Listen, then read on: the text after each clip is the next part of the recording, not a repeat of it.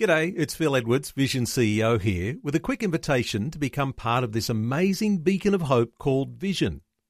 Together we can put our love into action to help people of all kinds build or rebuild their lives on the truth of God. Please consider the part you can play during our upcoming Visionathon appeal, remembering that it's your support that makes Vision possible, including this podcast. Life, culture, and current events from a biblical perspective. 2020 on Vision. But good to be able to welcome into the conversation Martyn Iles, the Managing Director of the Australian Christian Lobby. Martyn, welcome along. G'day, Neil. Good to be with you again. Especially good, in fact. It is especially good, and uh, we got you a little bit later today than we normally do because you've been speaking to a Christian schools conference, and no doubt there would have been something of a jubilant atmosphere at the Christian Schools Conference. Well, yes. I mean, as you know, Neil, um, the one of the main policy differences between the Liberal and the Labor Party going into this election was on Christian schools or faith-based schools. Um, one side, the Labor Party, said that they were going to change the laws in such a way that it would have made it um, impossible for Christian schools to select staff on the basis that they uphold their ethos, on the basis that they're Christians or they're willing to uphold the ethos of the school in all that they say and do. So we're going to take away that right. So Christian schools would lose their ability to be Christian in that respect. But also, they were going to change the law in such a way that if they continued to teach biblical doctrines or if they continued to teach a Christian understanding of controversial topics, uh, you know, think things like sexuality and gender, but, uh, you know, any controversial topic, they would be open to lawsuits. It's a very, very, very serious thing in my view. And so at a Christian Schools Conference, Neil, you can be sure that everyone was aware of that. Um, and I made a couple of comments in my speech that effect and got a lot of nods in the audience. So uh, I think they're all very happy. Uh, there is a certain sense, Martyn, that uh, you might think of the coalition being re-elected. Uh, you say the left has been defeated, and so maybe they'll lie down and uh, and and be quiet. But I don't think that's the case. I th- suspect there's still a battle ahead that is perhaps uh, going to be heating up in a significant way. What are your thoughts as we go forward from here? Oh, look, it, there's. I mean, look, a lot of people will be pleased with the outcome, especially just in the religious freedom issues alone, and that's really the principal reason why, um, you know, I, I'm happy to declare my my uh, the fact that I'm pleased about it. But the fight's not over, if I could put it that way. Uh, it's a, there's a bit of a reprieve there in the sense that some very serious policy attacks on faith and faith-based institutions, you know, we've dodged them, but this is not this is not the end. Uh, we've been dealing at ACL with all the things we've been dealing with uh, under the status quo. Um, you know, the uh, attack on parental rights is something that's still ongoing, particularly through the states. Um, pro-life, uh, the pro-life cause is still set back massively in many states. Um, the religious freedom promises that the coalition have put forward are flaky and inadequate, and they're not going to uh, have the courage to push that too hard if Christians don't make it very clear that we're a constituency that's willing to speak up and willing to act on those issues. So there's a, there's a huge path that lies ahead. I would say it's an open window of opportunity, but it's by no means, it is by no means the end. There's much to be achieved. And I just trust that the Christian world out there, in particular, doesn't stop praying and, and doesn't stop acting just because it's not one minute to midnight, it's now two minutes to midnight. Uh, earlier on, we've been talking about this idea of a miracle, a miracle claimed by the Prime Minister. Uh, what are your thoughts, Martyn? Uh, was it a miracle we saw on the weekend? I think it was, Neil, and um, there's a few reasons for that to be honest, I've been reading a lot of the commentary on this. I mean, certainly as the results unfolded, my thought was there's no rhyme or reason to this, if I could put it that way. I couldn't pick a particular issue or a particular trend or a particular, you know, yes, there's the Queensland effect, but that wasn't the end of the story. I mean, you had the Tasmania effect. And then you had Victoria, which stayed pretty much status quo against the odds. I mean, massively against the odds. And across the country, there was such a collection of issues that, it, that, that, that, that that that, um, that came into play in such a complex way, and the bookies paid out early on this. Hmm. Um, you know, they were so not expecting this result, and the bookies are rarely wrong. But it wasn't just the bookies. The political analysts did not predict this. The polls did not predict this for years. Uh, I mean, how many news polls in a row did the government lose? Mm.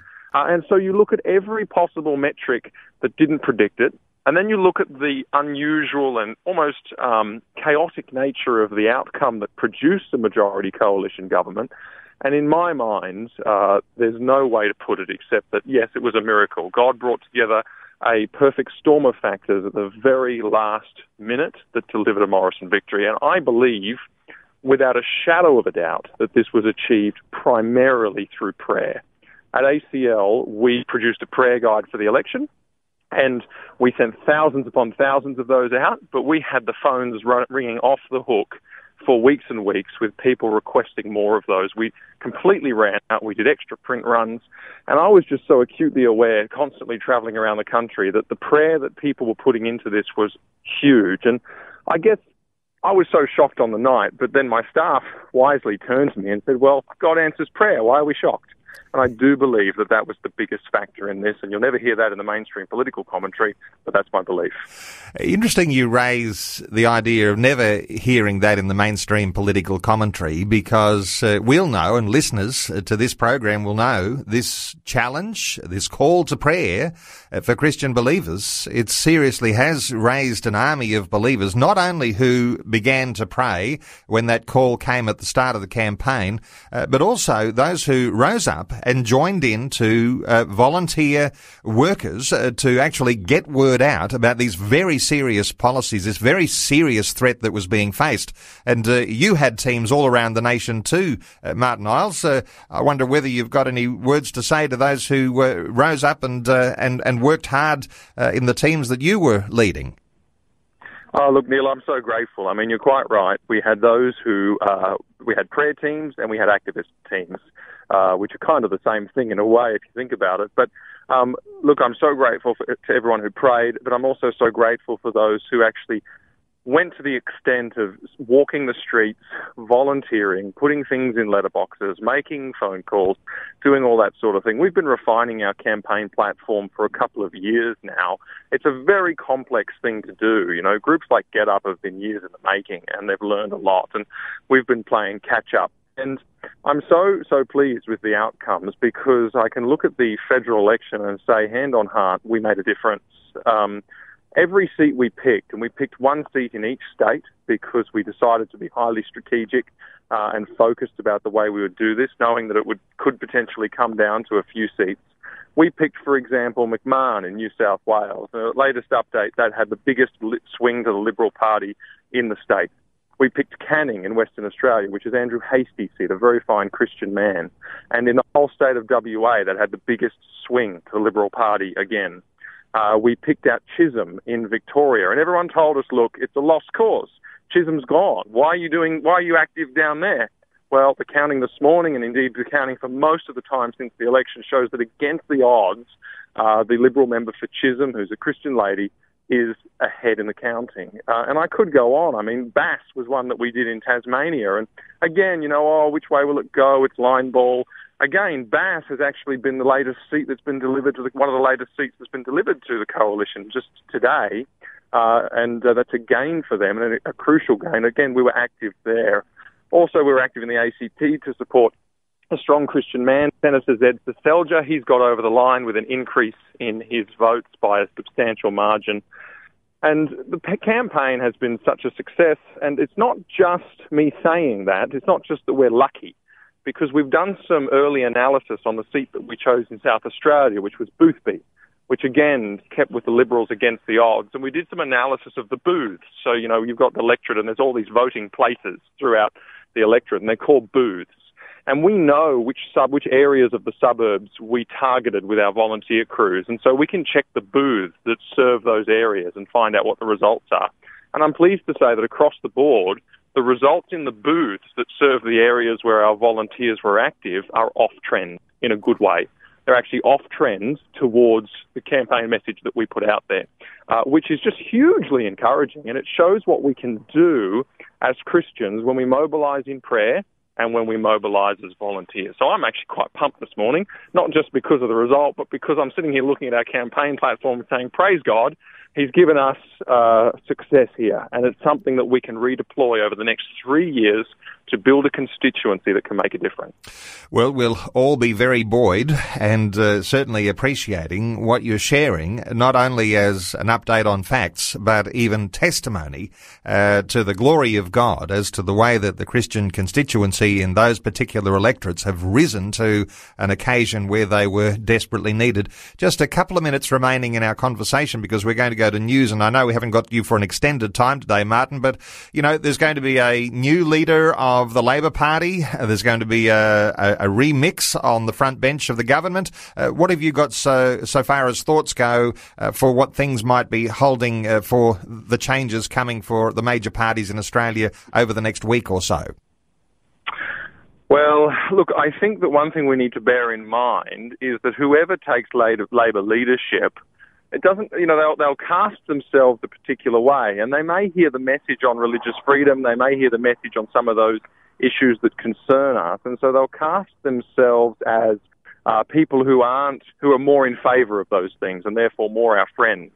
I would just urge wisdom and caution to people because the ideological roots of what we were concerned about in the Labor Party run very deep and they're very widespread amongst the ALP members. So I think that the proper approach is to watch and observe over a longer period of time. And I think it's really important that Christians don't stop acting because Labor will have seen in this election that some of their policies on this are unpopular and could be potentially costly.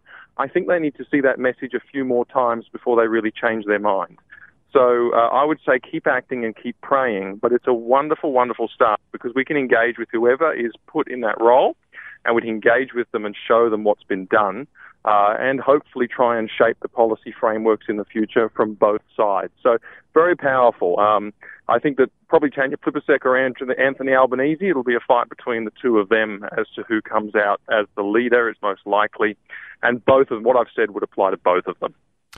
Well, Martyn Iles, certainly appreciate your insights, and we're about to go to news in just a few moments. For those uh, listeners who are on, on the line waiting, uh, thank you for your patience. We'll try and take some calls after the news before we talk to Christian Schools Australia more deeply about uh, the way that Christian schools have uh, dodged a bullet. But Martyn Iles, Managing Director of the Australian Christian Lobby, thank you so much for uh, giving us some insights today on 2020. Thank you, Neil. Always a pleasure. Before you go, thanks for listening. There's lots more great audio on demand, or you can listen to us live at visionradio.org.au. And remember, Vision is listener supported. Your donation, large or small, will help us continue connecting faith to life for hundreds of thousands of people across Australia and around the world. Learn more or donate today at visionradio.org.au.